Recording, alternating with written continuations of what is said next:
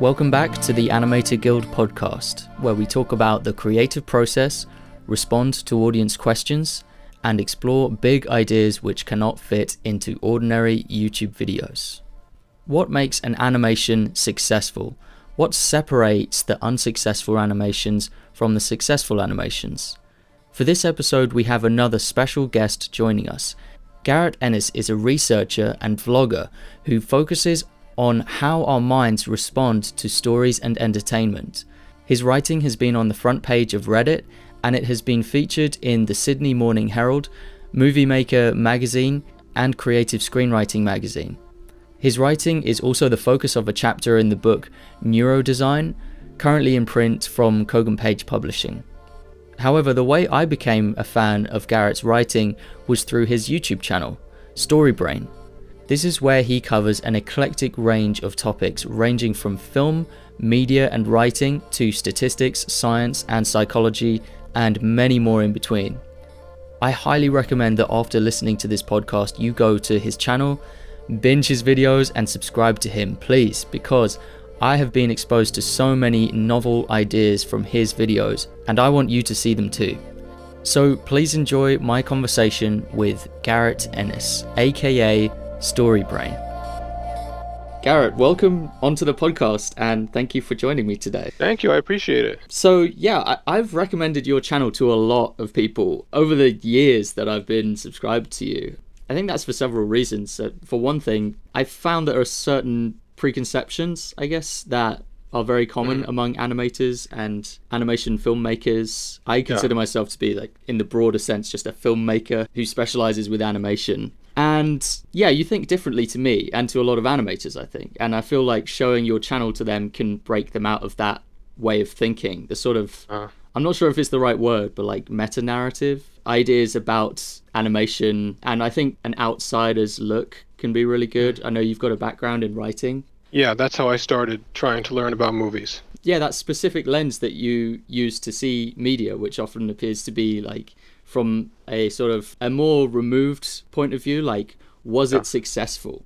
And I really like that. I think that's really refreshing. Yeah, I think that it's not only about what does the most money in the box office, but if you force yourself to understand things the way they are, you have no choice but to get past some of the preconceptions you have. Mm. You know, like I, I when I first started studying stuff, I had a lot of things in mind that I'd heard from other people talking about writing and reading stuff online.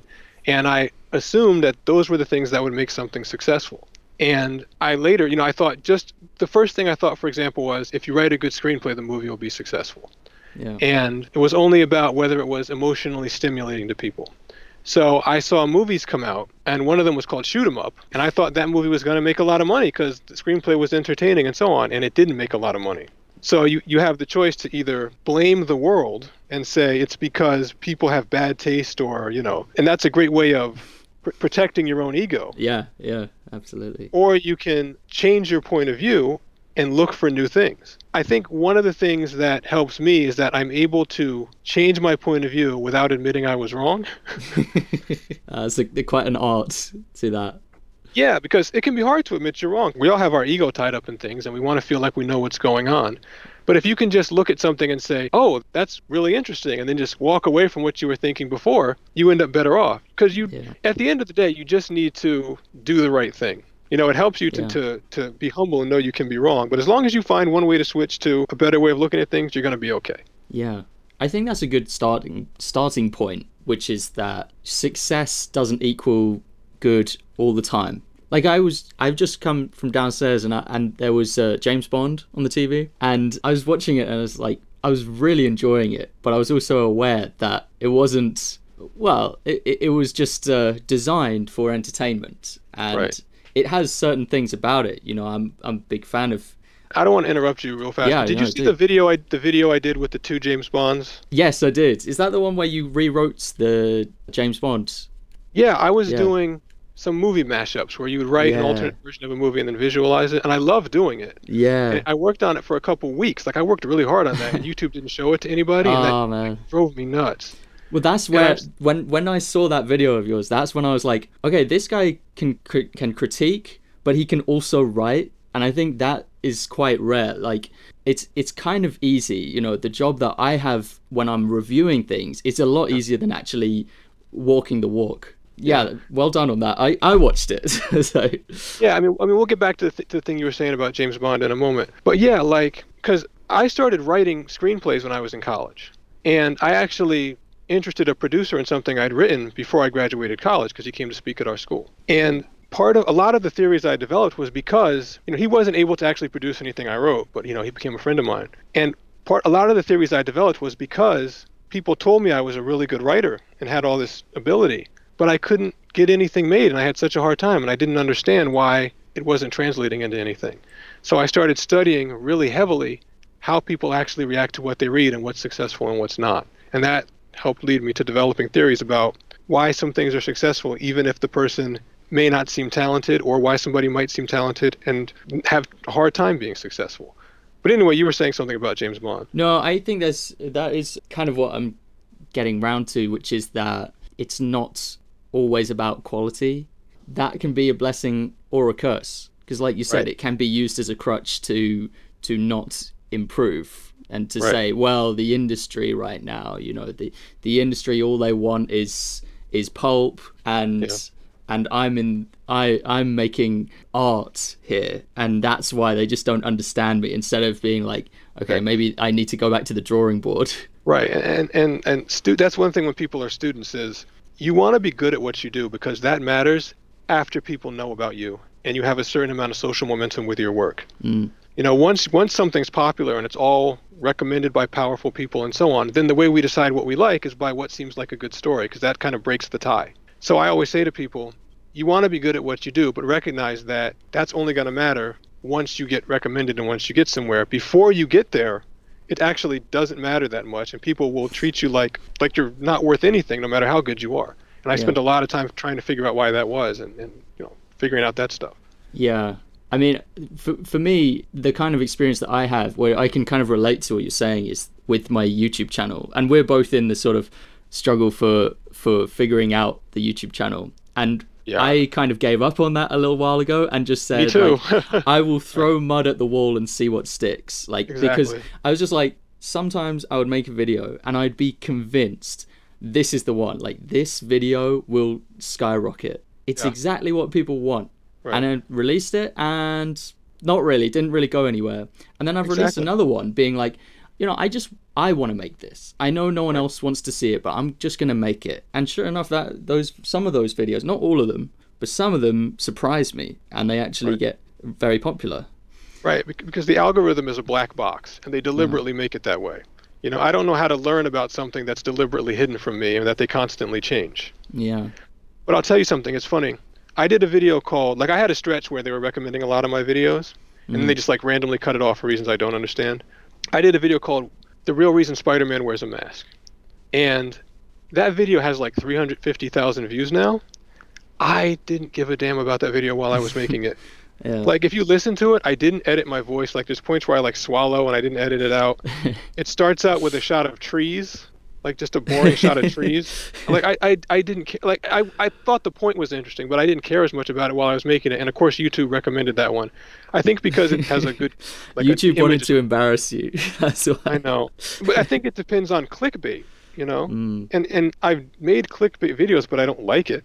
well you you know? definitely know how to craft a thumbnail and title to be appealing I, I try, you but can you see know, that from your channel so i think you've got a good sensibility for it. But but you know when you told me about that in one of the videos like the algorithm has just switched up on me and i was like okay sure i hear that a lot but then i don't think i usually don't think it's true. I took a look at the numbers on your channel and it was like oh my that is so drastic. Like some of your videos have i think one of them the, the yoda one has like over a million views Wet, yeah, the wet Effect video on special effects. Yeah. That one has over a million views. There's one that has over two million. yeah There's the um, Marlon Brando video has over a million now, and I have other videos that have a couple hundred thousand. And like my videos for like the whole last year, all get like a thousand or less. Yeah, like in the hundreds from that. It's crazy. I know, and, and and part of it was, I mean, there's a stretch where I didn't upload for six months, but that's because my dad died and we were like kind of depressed for a while.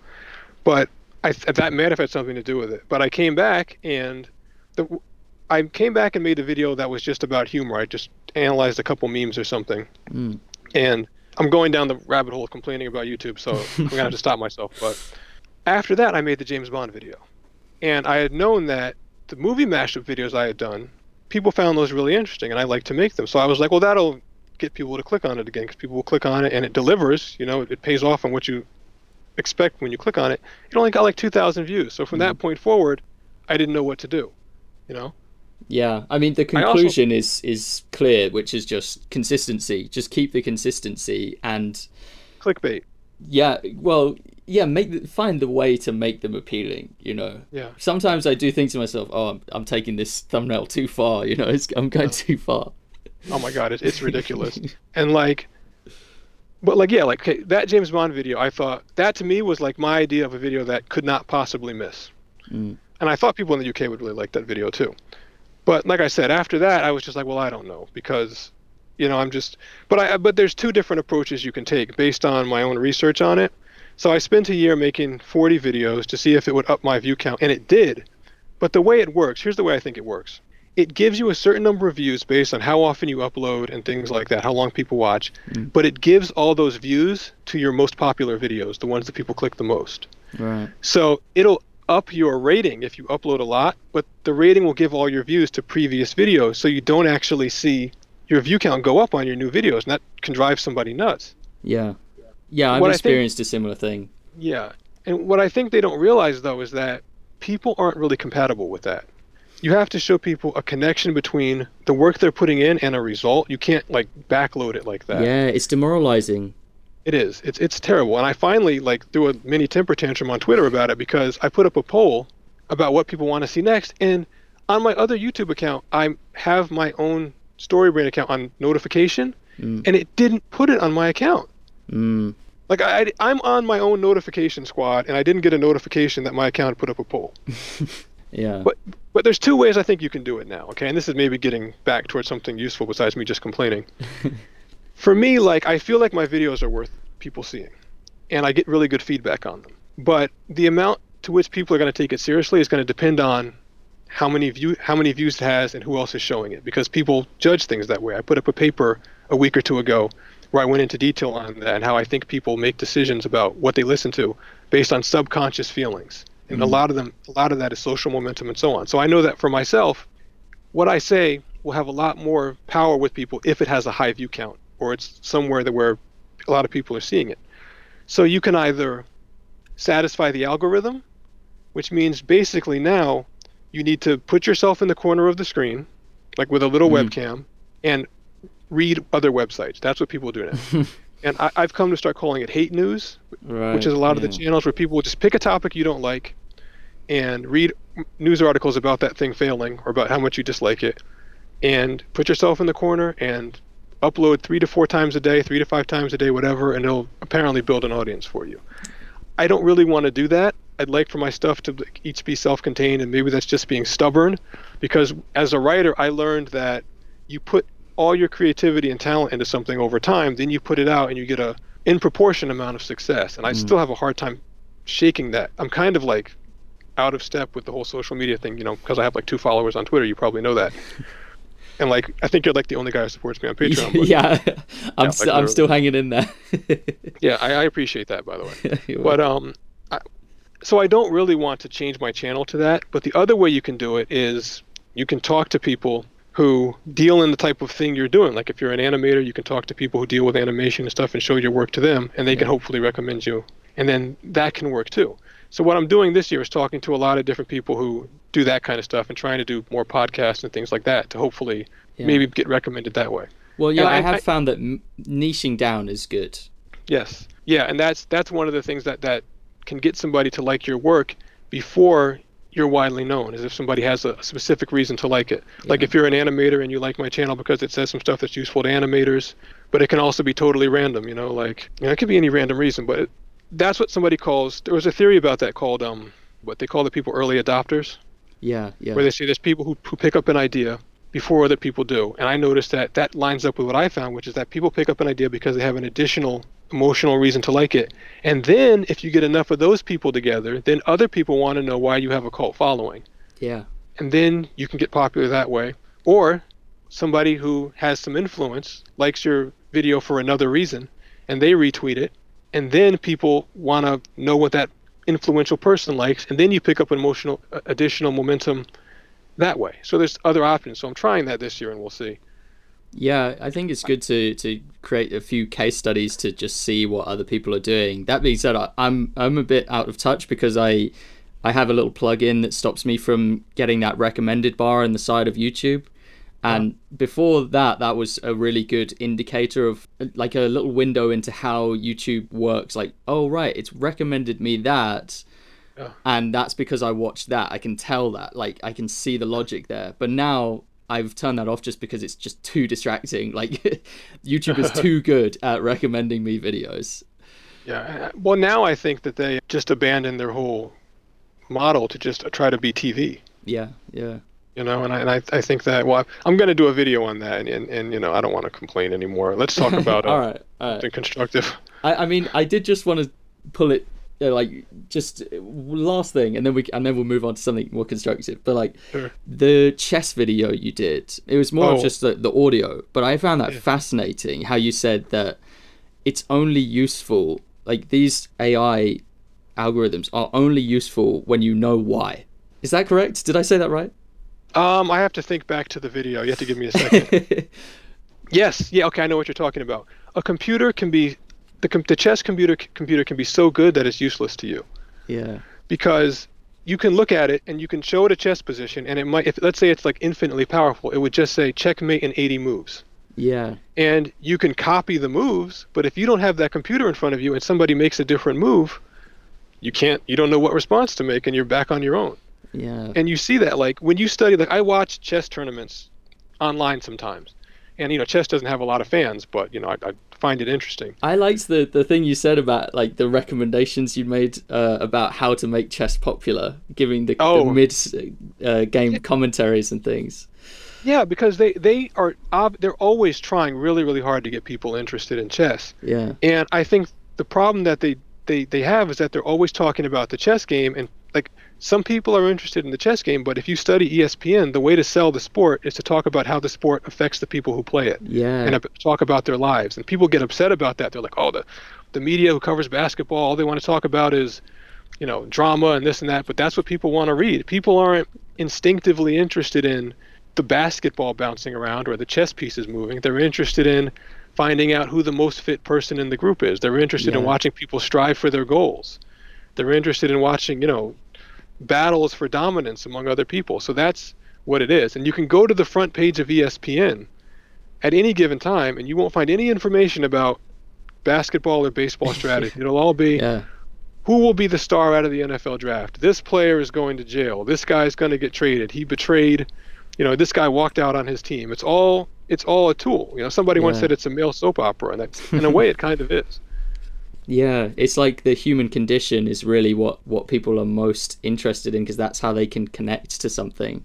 Yeah, yeah, and sports is sports and chess and those games are all tools to generate situations that we find interesting for other reasons. Mm, that's You know, an like- interesting idea. Yeah, Yeah, they set it. They set it all up so that at the end of the day, you know, one person is is the leader, one person loses, and it's deliberately set up so that people have to compete with each other, and you know, players have to walk out on teams, and guys have to be traded, and but you can learn so much from it because that's a it's a form of entertainment, but it developed in its own way to appeal to people in its own way, and it follows a structure. yeah, Like one of the examples I used was that um okay, this is me going back to YouTube, but YouTube is making a mistake because the people who run YouTube, they might know programming or they to be honest, they might not know anything because some of them just have their jobs for other reasons if you look at their biographies and they've never done anything creative.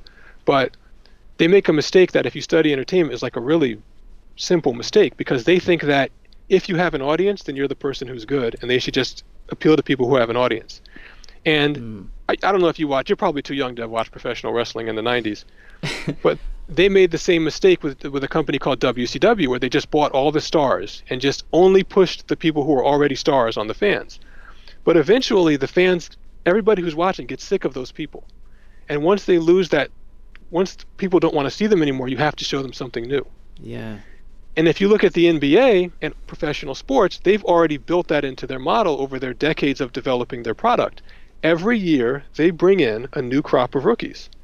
And they promote those people, they, they push them on fans, they let the fans see how they're going to do. So it's built in. And if you don't do that, it's going to, it eventually hurts you. And you, you, it doesn't happen quickly, but mm. your interest just erodes away over time. And you can see that in the ratings for those companies. And if you look up Google Trends on YouTube, set it to the last 10 years, and you'll see it doing the same thing. Yeah. I think I know most of my knowledge about wrestling from your videos, actually. Oh God, I could do I could do a channel that's only about wrestling. Don't get me started. I used to. That's what I started out doing. I, I probably have never said that before. Oh no, I did say that once, really early on in my channel. I started out writing wrestling fan fictions. yeah, no, I remember. I remember because I I did a little bit of like refreshing uh, research before this, and I, I saw that, and I was like, ah, okay, that's yeah. So so that uh, brings me on to the next thing, which is that like. Well, let me let me say real okay, quickly yeah. though. That that can be a good thing though because it's starting out with something that you like and that you enjoy doing, yeah. and then that that'll make you do it enough that you learn. So whatever somebody might like, somebody might like anime and they want to write their own anime. You know, if, if it yeah. keeps you at it and you do it and you have fun, you take pride in it. I think that's the best thing to do, and I think that's a lot easier than forcing yourself to do something else. Yeah, that's a big thing that happens uh, that I hear a lot of with art students.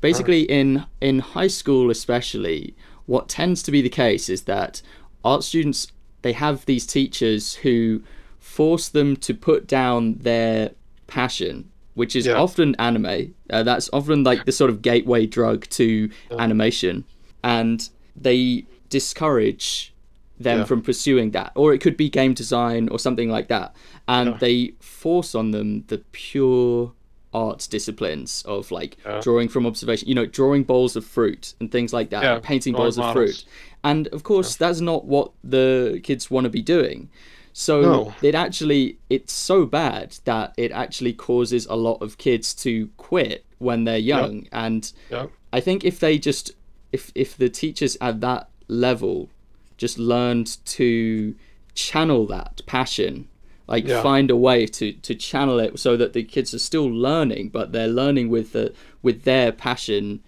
then we'd we would have a lot more artists right now and people don't realize children are born naturally wanting to learn. Yeah. So if the kids aren't interested in what they're being shown, it's usually because they don't identify as being of any use to them. Like when you make them sit down and learn mathematics, sometimes math can be very useful, but if you make them learn long division and things that they don't identify naturally as yeah. having any value to them, to them, then they want to leave. But if you take those same kids and put them outside, you know, you'll find them playing games, learning to play the games, looking yeah. under rocks and things, and just naturally learning. So if we can find ways to match what people naturally want to do with their education, we'd be a lot more effective. Yeah. And, and I always tell people, like if they're talking about it, like writing or starting something, I always say, write what you want to write, make what yeah. you want to make, because not only will you have a thousand times more energy and you'll stick at it, but you'll have your own voice. Yeah. And the, the more, the deeper you go into yourself the more original you'll be. And the more you'll find things that are different that other people will connect to emotionally. Because you're not getting it from somewhere else where it's already popular but you're still getting it from a human being's emotions. Yeah i'm sure it wasn't a chore for you to write wrestling fan fiction. Oh no it wasn't. You know it, it was like oh. that's effortless. Like that is yeah. completely like you want to. It's like it's inside you and you've got to get it out. It's the opposite of a chore. You know I, I think a lot of people do struggle to to bring that same level of enthusiasm to a job. But for yeah. me, I've kind of worked out a way of sort of maybe it's trickery, maybe it's not, but I find a way to bring that passion with me into my commissions that I do uh-huh. so that it's like I'll find one thing about the commission that interests me. Like that yeah, really yeah. genuinely interests me and I kind of grow it out from there so that Exactly. And after that it's just no effort, you know. Exactly, and I it's it's weird because sometimes when you when you do that, you'll find out that the person who you're talking to doesn't care about it as much as you do. yeah. You know, you can you can talk people's ears off about their own project or the thing they wanted to ask you about very often if you find it if you find out what's interesting about it to you. Yeah, well, I think you got to that's got to be the case really because someone's paid you to go through that struggle for them. Like they're not Exactly. the one that's struggling through it. They that's why they didn't want to struggle through it. That's why they paid you to do it. So That's how I got my, my reading job. Yeah. yeah, yeah, yeah. Can you Like, tell I us a bit about that that reading job? Sure. Like I, after I I started writing, I went to school for broadcasting, where I read, you know, did TV news, did journalism, broadcast journalism. Then after that, I moved to Southern California, and I interned at some production companies. I worked as an assistant to a producer, and he liked me. He thought I was smart, and I could write his emails really well. But he told me that all I wanted to talk about was the screenplays. and that I was always like halfway there when he was talking to me. But he knew the um, guy who was the head of the story department at William Morris.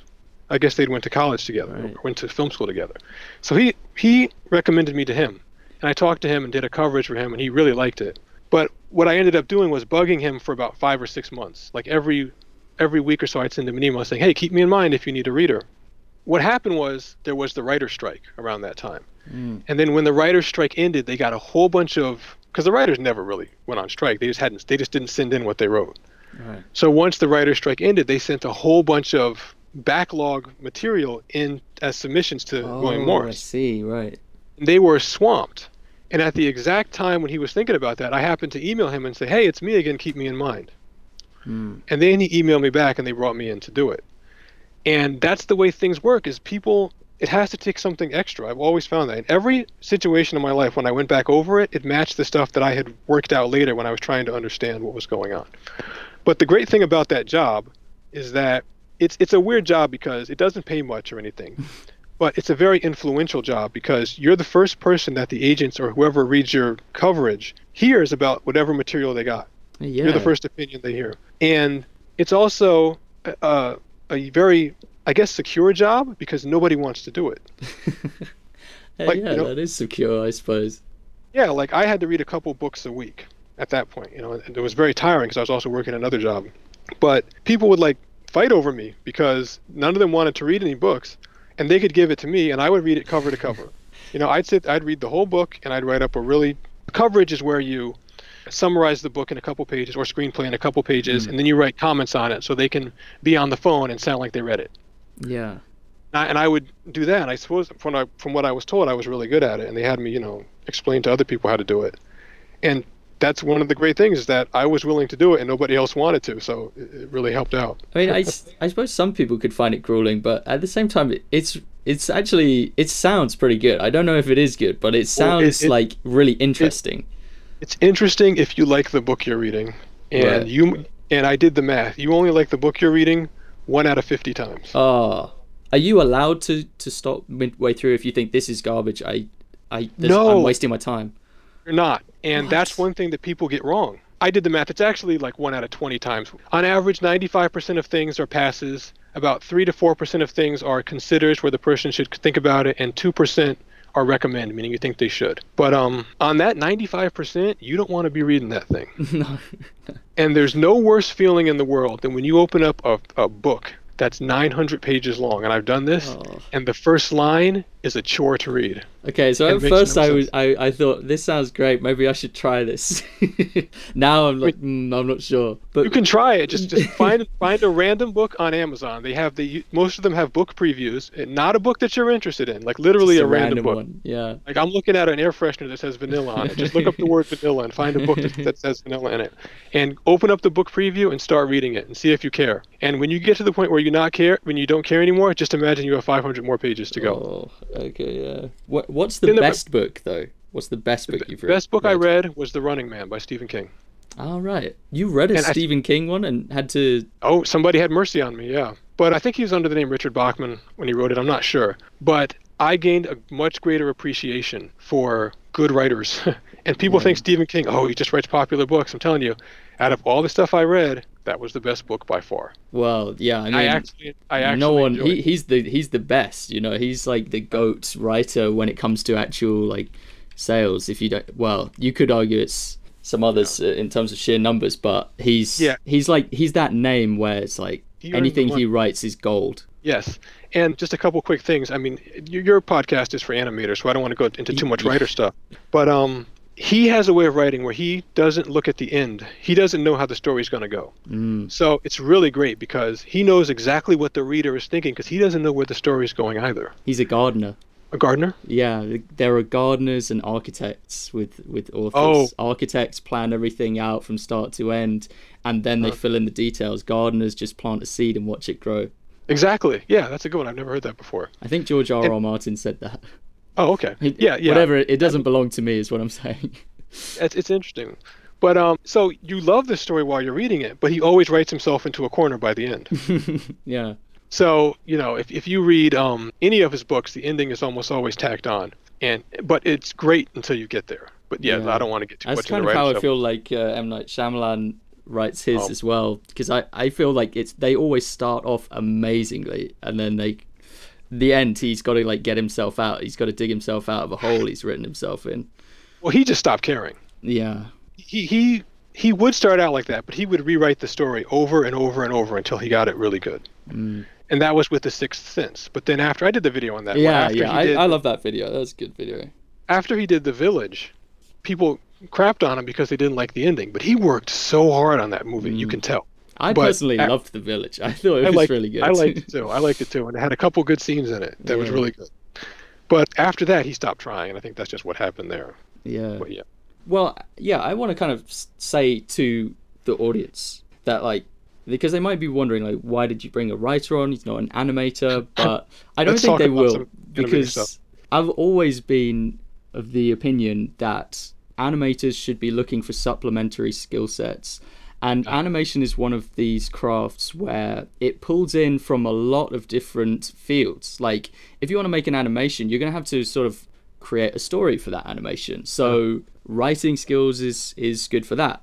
But also, like in your videos as well, you do this better than me actually. Of like sort of opening up a subject into all the different fields it co- goes into, like writing, philosophy, sociology. I mean, the list goes on and on. I, I listed them out here, but I won't list them all. it's really weird because the deeper you drill into something, you end up finding stuff that underlies a lot more things. Yeah, and those things strengthen the the thing that you're trying to make. I think. Yeah. And Yeah, and if you want to have original ideas, you've got to be doing something that is different to your competitors. Yep. Yep. You have to be willing to go pretty far into things and look at the underlying causes and goals of what you're doing. Yeah. you know and the more goals you strip back because i'm doing i that poll i put up that you know youtube only showed to like 20 people people voted to see the nonlinear storytelling video so that's the one i'm doing now Right. Yeah. and in that video one of the key points is that you have to see that it's not that you have to tell the story in order you have to affect the audience a certain way Yeah. So it's like the, there's an emotional uh, sort of through line for the film, Yeah. even if the if the order of the events is different, and it, that's like a separation of plot and story. I think. yeah and, and there's something that's really unique too is, is there's a lot of speaking of like creative decisions you have to make in affecting the audience Yeah. i'll mention something for, for animators animators i think have a very unique challenge in front of them which is that they have a very important choice to make when they make a when they make a uh, movie i think this is just interesting to me Yeah. you have to decide are you going to impress the audience or are you going to convince them that it's real Hmm. and you know i think that's such an interesting thing because you have the power to make something that's beautiful Yeah. you know and people will look at that and they'll say that guy's a really good animator Yeah. but they'll be thinking about you and not about the story That's a bit like the difference between like within animation there are different subsects of animation and there's animation and there's VFX. Animation kind of calls attention to itself whilst VFX tries to be invisible. It tries to pretend like it's not there. And Yes. That's quite interesting because that's more about vfx you're right than yeah, animation yeah, but Right. it's it is it does come under animation as as a broader topic. But like yeah, it's interesting that there was a lot of controversy a while back with the the technicians, the the the company that created Life of Pi, all the visuals for that, and how they just were not recognized for their extraordinary efforts. They ended up going bankrupt. oh my gosh Yeah, and it was a big thing. And I think part of it might have been like as an overall problem, there are deep economic issues with bid when it comes to bidding for projects on Right. that kind of scale. Uh-huh. But one of the other things is the fact that when a VFX artist does their job well, no one notices. exactly That's that's and that's a difficult thing because it's Yeah. not there's not really a clear answer.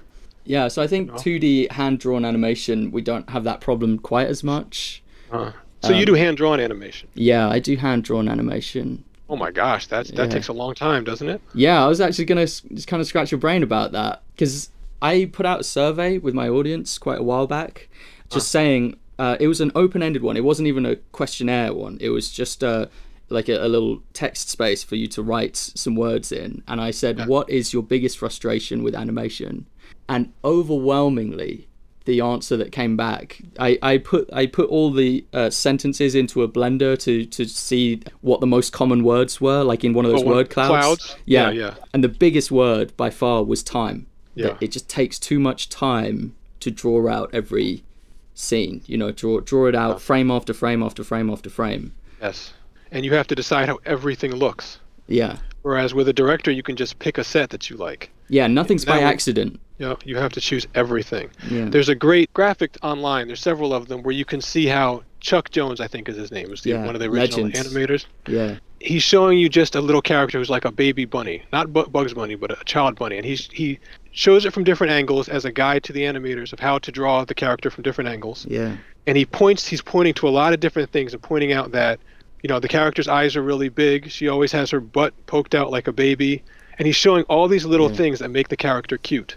And it really shows you how you may not notice it when you're watching but all those little decisions are part of what makes somebody great at what they do and that affects you emotionally without you realizing it. Yeah, it's really know, like- incredible with those the old masters, Chuck Jones especially, and and the the nine old men, the Disney's nine old men who are like the most in the animation world. They're like celebrities, but in popular culture, no one knows about them.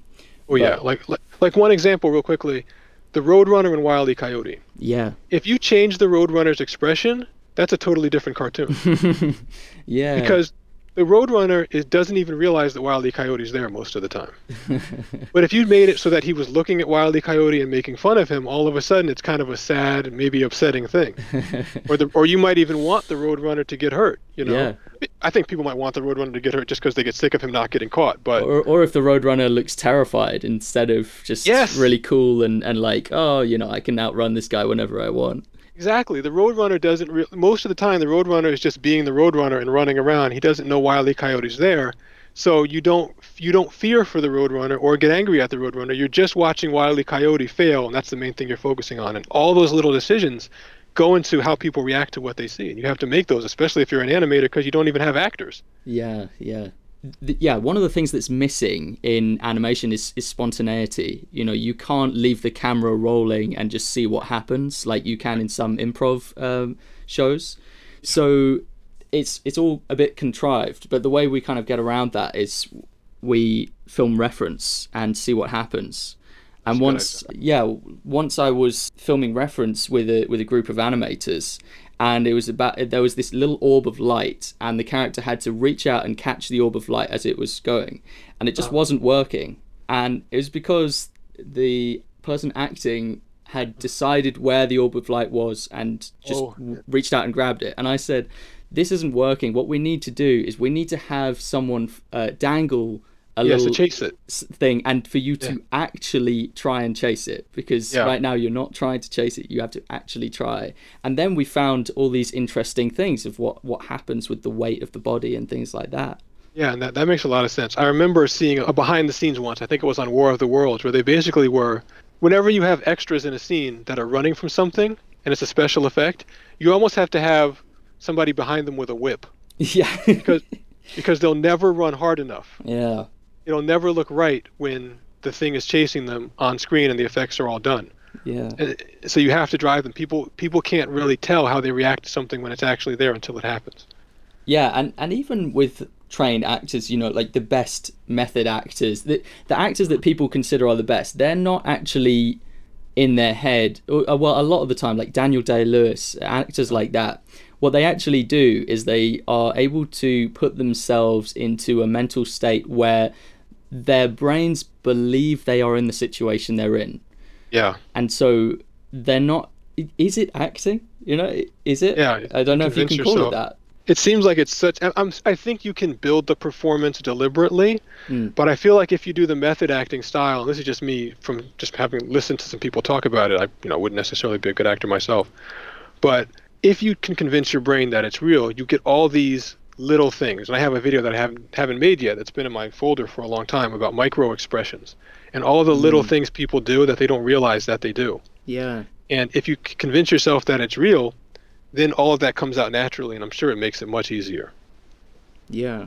Yeah, I, I want to say a, a thing from one of your videos just because it's kind of like my opportunity to talk Yeah. about certain topics that I've seen in your videos. And one of them is you made a really good uh, video on effort ratios, which I thought was quite a novel idea. And yeah so I, I don't know if of- you want to born out of summarize it or if I should. um, well, I'll just say it really quickly. yeah. It's it's it's a very different thing because I know you wanted to ask about whether it was easier for animators than it was for writers. Yeah. Yeah. Yeah, it, it definitely is easier for animators. The world is a very different place now than it used to be. Mm. But um, because now people can look at stuff online. But if if you are trying to get people to see what you have to offer, you don't have to just you don't just think about what you're showing them. You think about what they have to put into seeing it. Yeah. And there's certain jobs where you can get noticed easily, like so easily that you don't even have to try. Like models usually get approached before they even audition or, or try to come into model. yeah. Because all you have to do is look at a model to know if they're a good model or not. Right, and I've auditioned to being a model for being a model without even realizing it. yeah. Because I remember in college they had a modeling troupe, and we would be sitting in the lounge watching TV, and people would walk up and just look at your face really closely. and I realized they were from the modeling troupe, and I think I'm a pretty Oh. good-looking guy, but I guess I didn't pass the audition that day. oh no. Maybe I should have shaved. But um, but it, that's the thing is you can be considered for those things so much easier. But then I realized that if you're writing a book, nobody wants to read the book you wrote, even if it's good. You know, like Yeah. it just takes too much effort, and and that's where I started to say, okay, it takes months and months of bugging somebody to get them to read it, and then on top of it, their reaction is twisted by all these things. So to me, Mm. I just had to find another way to do it, and I, you know, I fortunately felt like I was able to take another part of what I did, which was studying what made it work, and then turn that into something that people could watch in a bite-sized way. Yeah. Now, if you're an animator, you can. It's it's a obviously YouTube now favors a lot of easier ways to get people to click. Yeah. But if you just need to have something that people can use to see your work, you have a totally different set of options available to you now where you can just send a link to people where they can click on it and see it. Yeah. Unfortunately, the view count on it is going to affect what people think of it, which is part of the nature of the beast, you know. I, but Yeah. you can hide the view count now, I think. I'm not sure, but Really? I think so. Some channels, I know you can hide your subscribers. I don't know if you can hide. I Yeah, wouldn't some- do that anyway. I would just yeah, I, I think you gotta just try and and you've also gotta expect that in the beginning it's not gonna get many, but you Or- have or to any. yeah, like they say that your first thousand subscribers is the hardest and from Mm. there it, it just gets progressively easier because it's a snowball effect. Uh, like what you've been it, saying. It used to be, yeah. But YouTube stopped that snowball. YouTube has a way of stopping that snowball cold for and not telling you why. I just know that for me, you know, a a large as a larger channel, Mm. it's like I barely have to do anything to get a slow trickle of subscribers coming in. Yeah, yeah. You know, I don't I don't have to work hard for that now. Whereas in the beginning, I would have had to like that would have been crazy. Like for me to Yes. get a uh, you know one subscriber a day would have been amazing. You know, I would have been like, whoa, I've hit the jackpot here. yeah, yeah. But the more you, but the more you get, the more you want. So course, yeah. you can never be that be that happy. Yeah, it's a But I mean, of the a wor- mirage. Yeah. Yeah, I- I'm really happy for people now though because when I was, I mean, first of all, when I was in TV news back in college, we did, like, things were changing so fast that the editing equipment that we use literally switched during the year. Like, we first started out doing tape to tape, where you had to play on one tape and hit record on another to make your edit. Yeah. Then by the end of it, we were doing nonlinear editing, which you know on the computer. Mm. But I mean now, you know, you can do all that editing yourself, and you can send stuff out to people. So if you're an animator or something similar, it used to be that you had to be hired for people to see your work, and then you Yeah. weren't legitimate if you weren't. Now you can go straight out to an audience. So the world, even if it's upsetting at times how things shake out on social media, the world is still so much better for anybody who's in in entertainment than it was before. Yeah. So that's at least something to be optimistic about. I used to I used to say to myself that uh, when I get to a studio or when I create my own studio, I'll do this. When I create Yeah. my own studio, this is going to happen. You know, thinking about this sort of idealized studio environment with lots of people in an actual brick and mortar place. But I kind of realized that like, I am a studio, you know, and Exactly. you are a studio. You can Yep.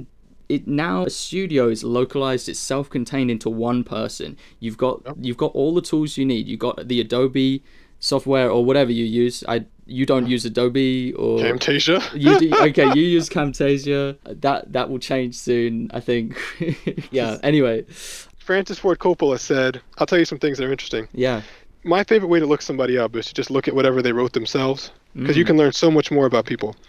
And one of the sites I used to be on was Francis Ford Coppola's site. one of And, my uh, favorite directors of all time Yeah, he had a couple. Sure. I'll tell you two good quotes from him. One of them was, "Being famous isn't enough after you already are. What you want is to do something you're truly proud of." Mm, He never said that in an interview. He said that in a post on his website on his message board, and I Oh, always remembered it. Like, because he was this big famous filmmaker, and if you're in any kind of filmmaking, that's one of your goals, right? Is you want people to know who you are and respect your work. And he was unhappy at that point because he was working on a movie, a really ambitious movie, but that he never actually got produced. I think it was called Megalopolis. mm, But that that's the quote he said. He said, "Being famous isn't enough after you already are. You want to do something you're truly proud of." yeah And for some of us, it's the opposite, right? Like we're proud of what we do, but hell, I want somebody to see it. I, yeah i had thought of that yeah Yeah. But a- ano- another quote he has, the other quote he had, which is the reason I brought it up, was he said, this was like in the 70s or 80s, one day in the future, the kids of the future will be entire movie studios in their backpack. Will have entire movie studios in their backpack. Mm, And he was 100% right. But but even more than that, you have it in your pocket now. I mean, I bet you can do video editing on your phone. Have yeah like too you much can Yeah, so that's that's really impressive, and that that reminds me of another quote. I, I might have used it before. Beethoven foresaw YouTube. no way If you look at Beethoven's letters, I used it at one point in a video. He said, he said there needs to be a single art warehouse in the world where everybody can bring what they create and take take whatever they want back. wow You know, that, that's just great stuff you find when you dig through people's you know stuff they've written in the past. And you know what? Like with animators, Hmm. it's a huge advantage for them. Like they are on their home turf with YouTube. Animation is is video. It's audio visual experience. Writing Right. is it's a tougher job to adapt writing to video. Or Well, I was really yeah. depressed about that. Yeah, I mean, you've managed it. You've found a way as a writer and a sort of, uh, you know, and a, a kind of ideas guy. I like to think. Yeah, I mean, I, I, I was I had a moment where I was like, I spent all this time learning to do this, and it's the only thing you can't put on YouTube.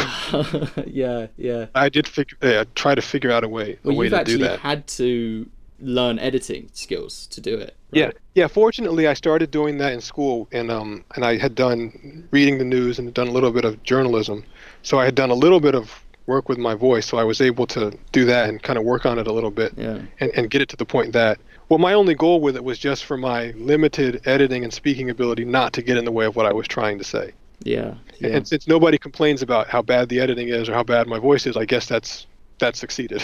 Yeah, I mean, I struggled a, huge amount in the beginning to speak um, to the camera, and I still do. You know, I still when I turn on the camera, I get I get shy, and then I've got to like shake it out of me, like physically, uh, sort of, or, or sort of like raise my voice and say something, and I've got to do all that stuff as well. But I do I remember back to when it was a real struggle. My first video is so funny to listen to. Like, I don't listen to it now, but I sound totally different than I did like 20, 30 videos later. I think that when you listen to yourself for the first time, it's hard because you notice all the little things. You, you critique yourself, Yeah. you know, and you see, like, oh, I don't sit up. Like, in my case, I have bad posture. I tried to fix that. Like, I don't sit up straight. I sound shy. And those are really the things that are bothering you. So, like, I used to hate listening to my voice, but after I worked on it and started projecting more and sounding more confident, now I don't care anymore. And Yeah. I think sometimes I sometimes I even like it. I've had some videos like I did a video the video I put up like a week ago or two weeks ago. It was the one on um She-Hulk. It was two weeks ago. The, the thing I'm most proud of in that video is the way I say thanks at the end of it. yeah, the ending thanks you always do. Yeah. Yeah, like I, I want it to sound. This is a ridiculous thing to bring up, but like you want to have a certain tone of finality to it, but you want it. You, you want your voice to sound deep and attractive. So I was like, my voice. That thanks was perfect. Like I wanted to copy that onto the other one. You just copy That's- and paste it. Yeah, that's that's the stuff I notice in my videos. Really. Yeah, I'm. I just my thing for it is just focus on the content of like Yeah. what's being said instead of how it's being said, and I just do that. Yeah. I mean, to me, it's just a matter of being energetic and genuine. Yeah. Sometimes people, this is just a voice thing. There's some people who they yell when they talk, Mm. and they do it because they want to be energetic, and that makes them sound less shy. But it's actually exhausting to listen to when somebody's yelling to you like that. Yeah. And there's other people who have low energy and they just talk the way they really feel, so it's genuine, but it's not engaging. Because if somebody doesn't care about what they're saying, then you don't care either. Yeah. So the trick is to find the inflection in your words that comes from having your real feelings involved and caring about what you say. And you, you just have to practice it. I used to just talk to myself constantly, and I still do it now. And that's kind of how I retrain the way I spoke. Mm. And you know, and, and that might help people. Now, there's a third thing to it, which is to try to sound attractive too, which is to try to have, like I said, a deep voice, whatever. I can't do that. I feel like that could backfire though, because then Oh, someone could be like, yeah. "Oh, he's trying to sound attractive." Yeah, you don't want to. You don't want to fail at that. But I can't. I can't do it. I can only do energetic and genuine. I can't do energetic and genuine and attractive. yeah. I only pulled it off in one video, and I and I and and that's it. Other than that, it's just energetic and attractive is all I can do. Other than that, I sound like a hyperactive 17-year-old, and that's just it. yeah, I, I want to ask you another question. So you've talked before about the film business not 100% being uh, meritocracy. We've kind of covered that a little bit. There are other My ways. Yeah, yeah. there are other ways that filmmakers get a lot of success other than just being good and making good movies. That's kind of recap. But what do you think some of the main traits are, or, or the main habits a filmmaker can have that affect their success? Well, the path that makes somebody successful, well, starting from if nobody knows who you are. Yeah. And this is something I've always like. There's a couple things I've kind of dreamed about doing. Right. Uh-huh. One of them is I'd love to do a speech to acting students or film students about how to go from being a student to being a famous director or being a famous actor. yeah. Because if you look at what students ask, that's what they want to know. And there's nothing wrong with it, but you know, if you're in school, the, how do I be successful is the main question they want. And that's what I want to do because I think I could give the best presentation they'd seen.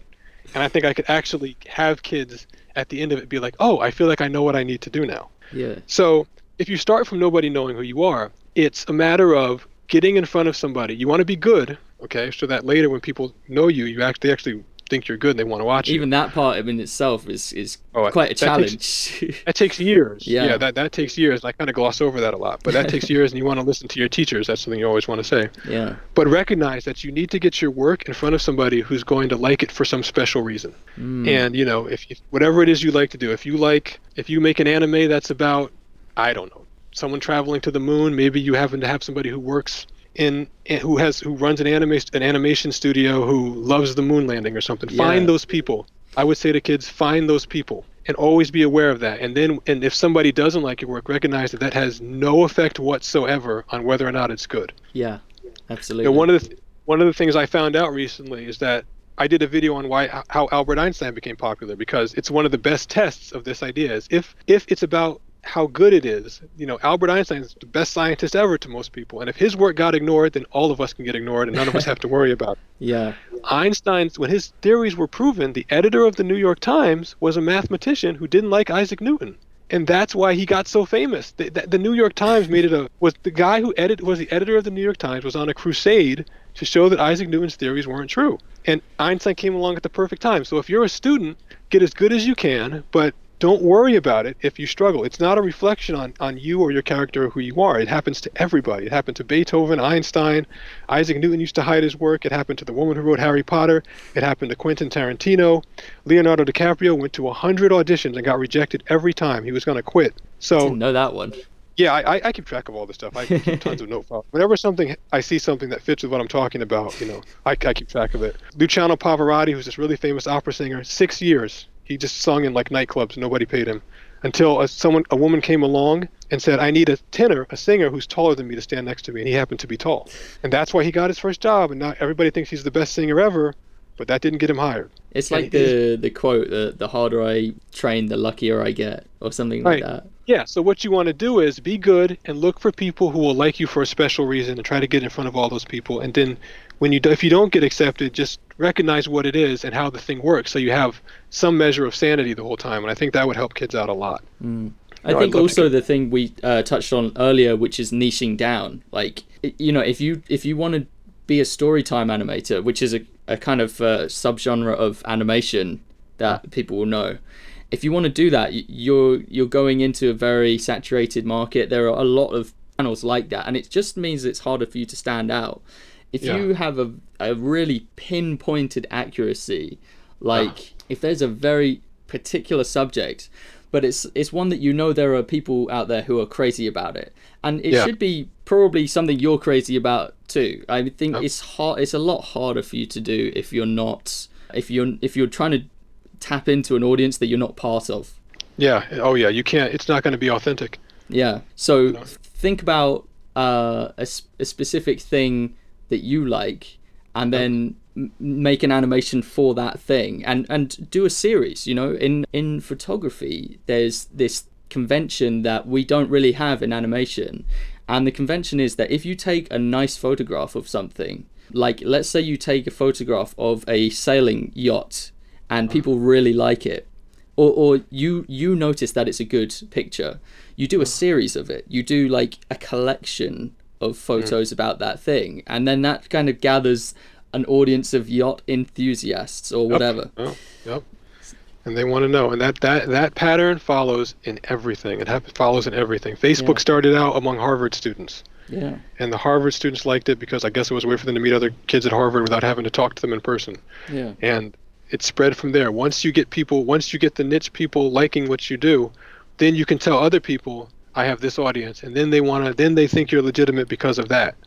And that's how you get your momentum going. And that's kind of how somebody's career goes. And I know that because, you know, like this is one of the things that keeps me sane. I had a, the, the one video you mentioned of mine that has a million views, the one about uh, VFX, yeah that was on the front page of Reddit. And that one video being on the front page of Reddit, that video got covered in all kinds of places in a bunch of different languages. yeah And it was like it was on the it was the cover of that's the thing I'm really proud of.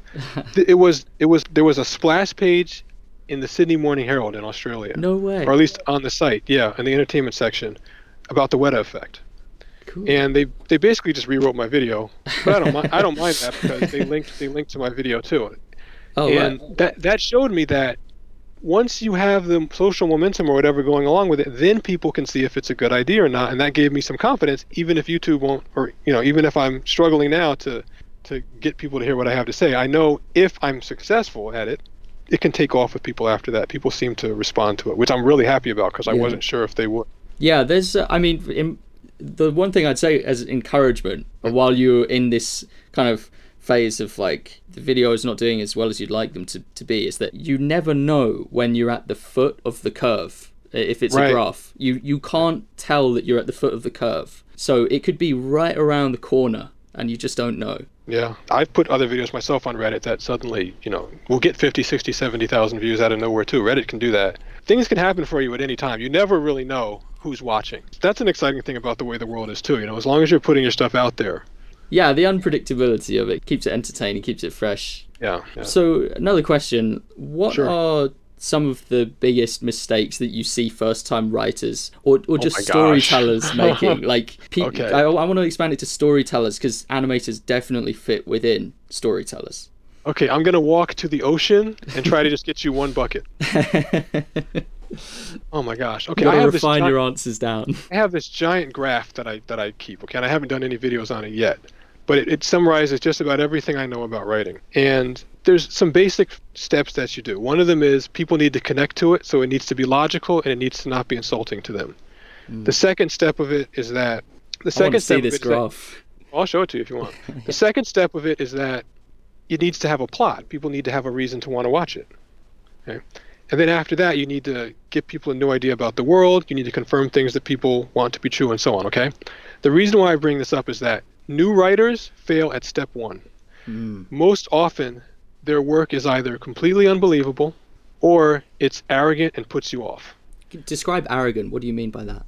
Oh my gosh. Um, that's a good question. You can pick up it's people call it being pretentious. They call it purple prose. Is it like a lack of respect for the audience's intelligence? Well, I haven't done the video yet on why everybody thinks their mixtape is fire. I want to see that. I, Yeah. I'm, I'm really worried that I'm one of the people you're talking about. I, I- I- have I a don't- SoundCloud account. if you've been doing it for a long time, you probably aren't, because one of the key things of it is that the sense of accomplishment you have from doing your first work is you can't tell the difference between that and your work actually being good. It's it, it gives you the same feeling. The feeling of I did this, I'm now a writer or I'm now a musician or whatever else feels exactly the same as my music this part of my music works really well. Mm. But um because of that, people will make a, a, write something or put something out that doesn't work for anybody else because it feels great for them so they can't tell. Mm. So when people are new, you want to make sure you have something that people can connect to emotionally and that makes sense logically. And you want to remember that it's about you giving from your own emotions, but you need to put it out to the audience. And you, the audience can tell if you have a sense of arrogance when you watch something. And the second thing is that once people get somewhat experienced at storytelling and they can tell a story that makes sense and that doesn't tick off the audience because people will disconnect if they sense that there's a threat to their ego or their reputation whatever Mm. once people will connect to your story and it makes sense then people forget to have a plot Mm. so the, the next step of it is once you can have people connect to your story then they need a reason to watch. And that means your characters need to actually be doing something. Yeah. and that doesn't happen very often. When people are new writers very very often they'll be walking around their character will walk around and do nothing. Your Yeah. character has to have a goal. They have to be trying to do something. You have to have a question. There has to be something that the audience is waiting to see. Yeah. and and if people if you don't have that and people don't have a reason to be interested in you because as always they're taking in all these things people will walk out of the theater Yeah. and if you go to a film st- if you go to a film festival you'll see that there's a lot of movies where people will just get up and walk out very early yeah. and that so people will have a story that that's logical and so on but then they'll forget to have a plot and so that's like the next level of development as as a storyteller is you get people to connect then you have a plot and Yeah. the funny thing is that's it That's it. all my in all my years of studying this the whole theory of writing that people have developed to this point is just those two and a little bit of the other stuff about you want to have a life a lesson that people connect to you know you want to confirm people's Yeah. beliefs but 99.9% of what you see is just a matter of being logical not being threatening and having a plot There you have it. and it and if you do that people will give you a good review even if they didn't even if you didn't do anything else yeah. and this is the good thing of watching a whole bunch of movies, including ones that aren't good. You can see where the formula breaks down. Yeah. It's like you know how they have the atom smashers in physics. Sometimes when you break things, you find out how they really work. Yeah, that's how I learned. I learned a lot from going to film festivals, and and I was a lot of the time I was attending to kind of support the release of my own film. Yeah, But I would see, you know, when you go to a short film festival, you watch maybe a hundred short films in Yeah. that day. So you and not all of them are good. Yep, And they're they're all over the place. yeah, so some of them are amazing, and some of them are very sort of uh, boring or, like you said, pretentious. But I think, you know, I think the thing that is more likely to be the case with a lot of listeners, what I tend to see a lot of the time, I'm not going to call anyone out, but it's a lot of the time it's just a fight scene. Yeah, like that is as far as they consider it for the story like and no beginning, middle, and end. yeah, and I think that's a great shame because you don't have to stray that far from just a plain hand to hand combat fight scene to make it interesting. All you have to do is just work in a little bit of a, a goal. You know, like Yeah. because Jackie Chan's managed to do some of the most riveting, like amazing, visually comedic stories that are so much fun to watch. And he just and but a lot of it's fight scenes, but he just works in a little bit of, I suppose, plot and a little bit of story. Yeah, they're fighting. They have to be fighting for a reason. Yeah, they has to be fighting for a reason. With his films, it's also very conventional stuff. Like you don't need to be intimidated by oh, I've got to make a story around this. It has to oh. be really original and novel. Like you can just make it like if you read the plots of Jackie Chan films, they are quite standard in Yeah. the the way the protagonist is written and the way the antagonist is written. Yeah, and you get other things out of it Yeah. because So- he can he can deliver you. You the, the the character might not be original, but usually the action scenes are. Yeah. Or, or other things that happen are, so you get something new out of that. Yeah, he'll often give himself like one limitation. Like I always remember Yeah. this fight scene he did where he was handcuffed to a briefcase, Yeah, and that w- that was the limitation. So he had to use the briefcase in the choreography, and like just giving yourself a, a small, even a small limitation like that, or a large limitation, like maybe he's on stilts, or there's one where he's lost all his clothes, and he's trying to cover up his dignity while he's fighting off these bad guys, you know? But yeah. that's one of the funny things about creativity. You've heard about writer's block. Of course, yeah. I'm no stranger to it. yeah, it happens. I found that it happens because you're usually in the same place looking at the same thing trying to come up with a new idea. Mm. But that's not really the way the brain works. Our brain doesn't generate new ideas. It mm. only links between things that you feel and see and other things you felt or seen or things that have something mm. in common with that. So like you might see a bottle of water and then you might think of the ocean. Then you might think of ships. Then you might think of, oh, maybe I should take that cruise that I meant to take a cruise on. Mm. And that's the way your brain works. So if you start with the same stimuli, you start with the same things all the time, you'll only end up at the same conclusions. So the trick really is, and this is similar to what you'll hear in improv comedy and things, is you have to look at something new. So people will often say, if I need to come up with a new idea, I'll go for a drive. Mm. And that's what actually happens is you you think about other things and then when your brain links back to what you were thinking about, it does it from a new direction and forms a new connection. Yeah. And then you end up coming up with new ideas. So what you want to do is start with something that's unrelated to what you were trying to think about. And then just think about that thing and follow it. And it feels like you're going away from what you want to be thinking about because it's you're thinking about different things as you follow that new path of thought. Like I'm looking at a bottle of water, I'm thinking about the ocean, I'm thinking about going on a ship. But you'll usually end up linking back to the thing you were trying to have a new idea about in a new way. Yeah. That going for a drive thing is pretty interesting because that's like a routine activity that you can pretty much do on autopilot and and people have a have a lot of trouble with sitting there doing nothing and i mean like doing absolutely nothing. Like they'll turn on the tv they'll turn on the radio they'll listen to music. I'm no different. I i can't just do nothing. But yeah. like have taking a drive it's doing something it's justified. Yeah. but there's that the kind of back of your brain figuratively yep. the, the back of your mind can can be working away in the background doing things. Yeah that's really interesting. Uh, what what are or is a book that you've recommended or related to what, what okay. you do Okay, I have a small handful of stuff that was really influential to me. When I first started reading stuff, I wouldn't read the beginning of books. So just because I recommend a book doesn't mean I've read the whole thing. okay, but that's that's just me being honest. Okay, when I first started reading, when I was really young, I would just open up and start reading random pages in a book. But one example is a book called Lucy: The Beginnings of Humankind. And if you look that up, that book is I don't know, it came out maybe in the 70s or 80s. But it's about them discovering the oldest fossil that they had ever found to that point of a, you know, an early person. Now, what I remembered about that book was in the back section of that book, they have a, a, a couple pages where they describe how humans came to have the relate the type of romantic relationships they do today, having one mate, you know, being mm-hmm. together for maybe six or seven years, then getting bored with each other, usually having a limited number of children, all of that, and they describe the whole thing logically, starting from just the situation people were in when they evolved. And I had never heard anything like that before in my life. And I was maybe I think I was probably 13 years old when I read it. And not only had I never thought about that, I had, I didn't know you could think like that.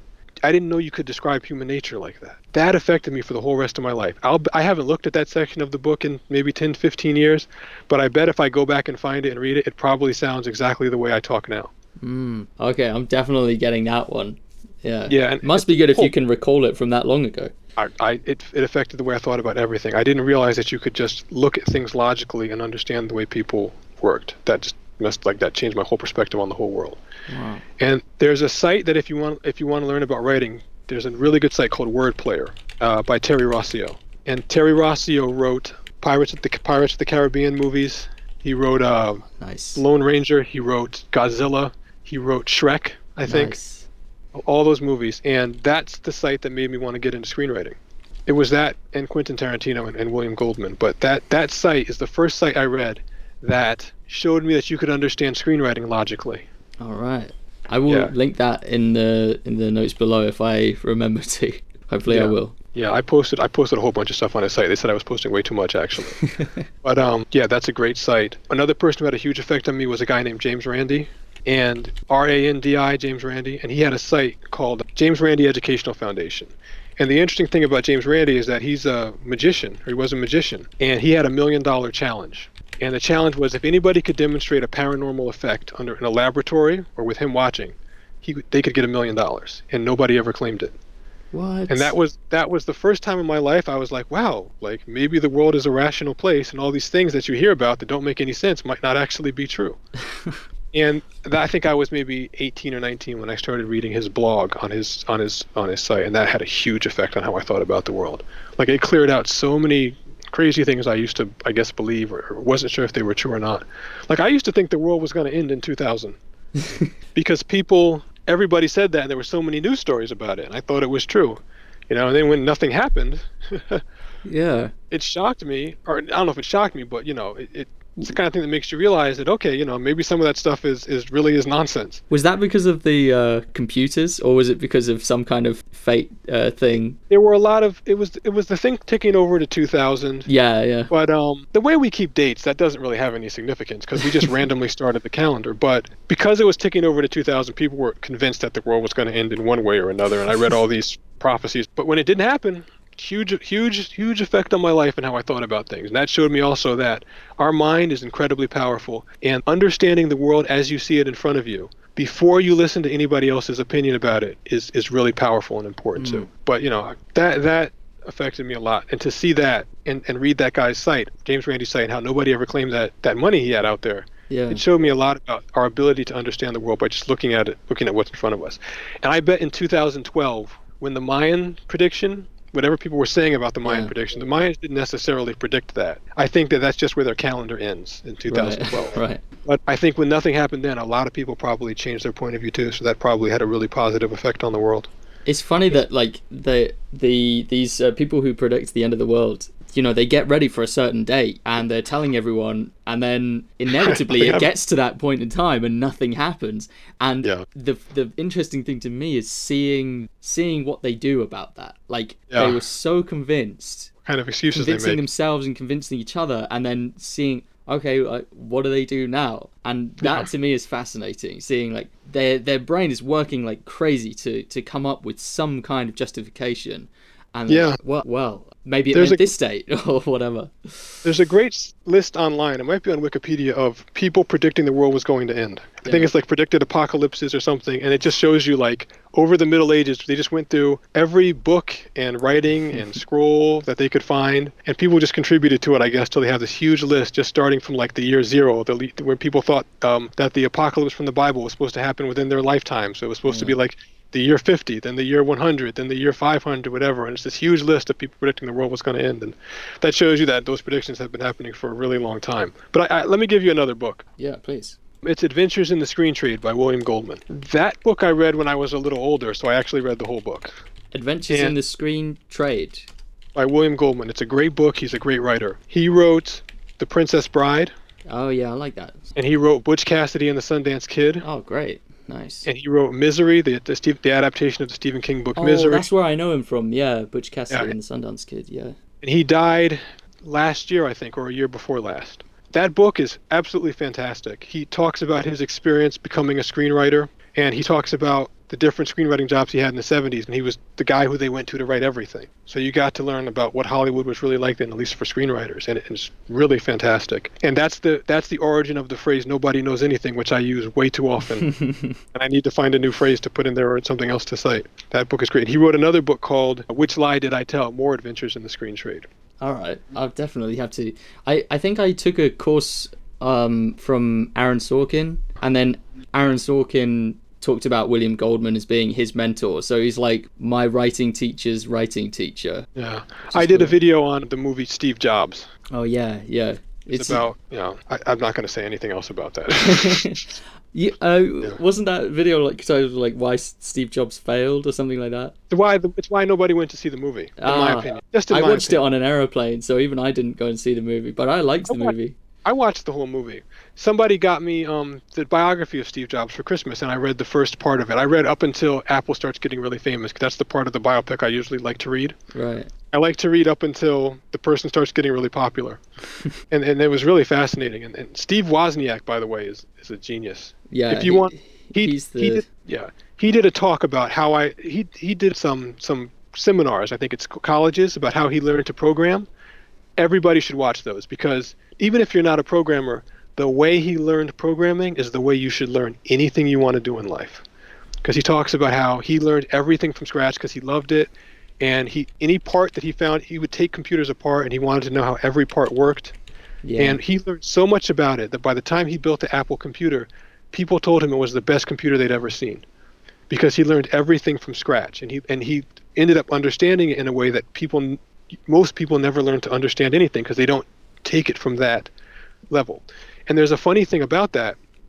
You almost start slower than other people because you're learning everything that everyone else just takes for granted. But mm. you end up being able to do the thing at a higher level than most people would be able to do because you spot all the things that people who learn it who just take it for granted won't realize mm-hmm. and, and they won't realize you can do things differently if you learn writing from just taking things for granted you'll never know that you can tell a story out of order yeah you know you have to look at it from the bare bones up and every, you know there's so many different things you can learn to do that that work that way like i used to pay my bills by playing online poker and a lot wow. of the best po- a lot of the best poker players if you listen to interviews, they say I never read a book on poker. I just learned everything from scratch. That's quite amazing. Yeah, yeah, but that's the best way to learn anything. That's um reminds me of a thing that you know, Citizen Kane. Uh, yeah. I can't remember the name of the cinematographer, but uh, Gregg Toland. All right, yeah. Apparently, he he would bring apprentices to work with him on films, and he would insist that I might be distorting this a little bit, but the right. essence of it is, is there. He would he would insist that the apprentice knew nothing about cinematography because then the they would have none of the kind of uh, limiting ideas that professional cinematographers yeah. would have. They'd have to see it and they would see it in a different light. They would say, "Oh, yeah. why don't you just move this lever over here and it would solve the problem." things like that. Yeah, that's that's that's the way I, I tried to learn everything. It's funny because when you start working reading scripts or reading books, they don't really give you any advice about what to look for mm. because they don't have time. They just they just need somebody to look at it and say if it's good or not. So they just say tell if it's tell us if it's good or not, and they just toss it to you and tell you to leave, and come back with the coverage. But that forces you, if you're really interested in it, to learn it from scratch. Yeah. So you know the the fact that they don't care to show you anything about it is kind of the best thing that, that the best learning environment you could have.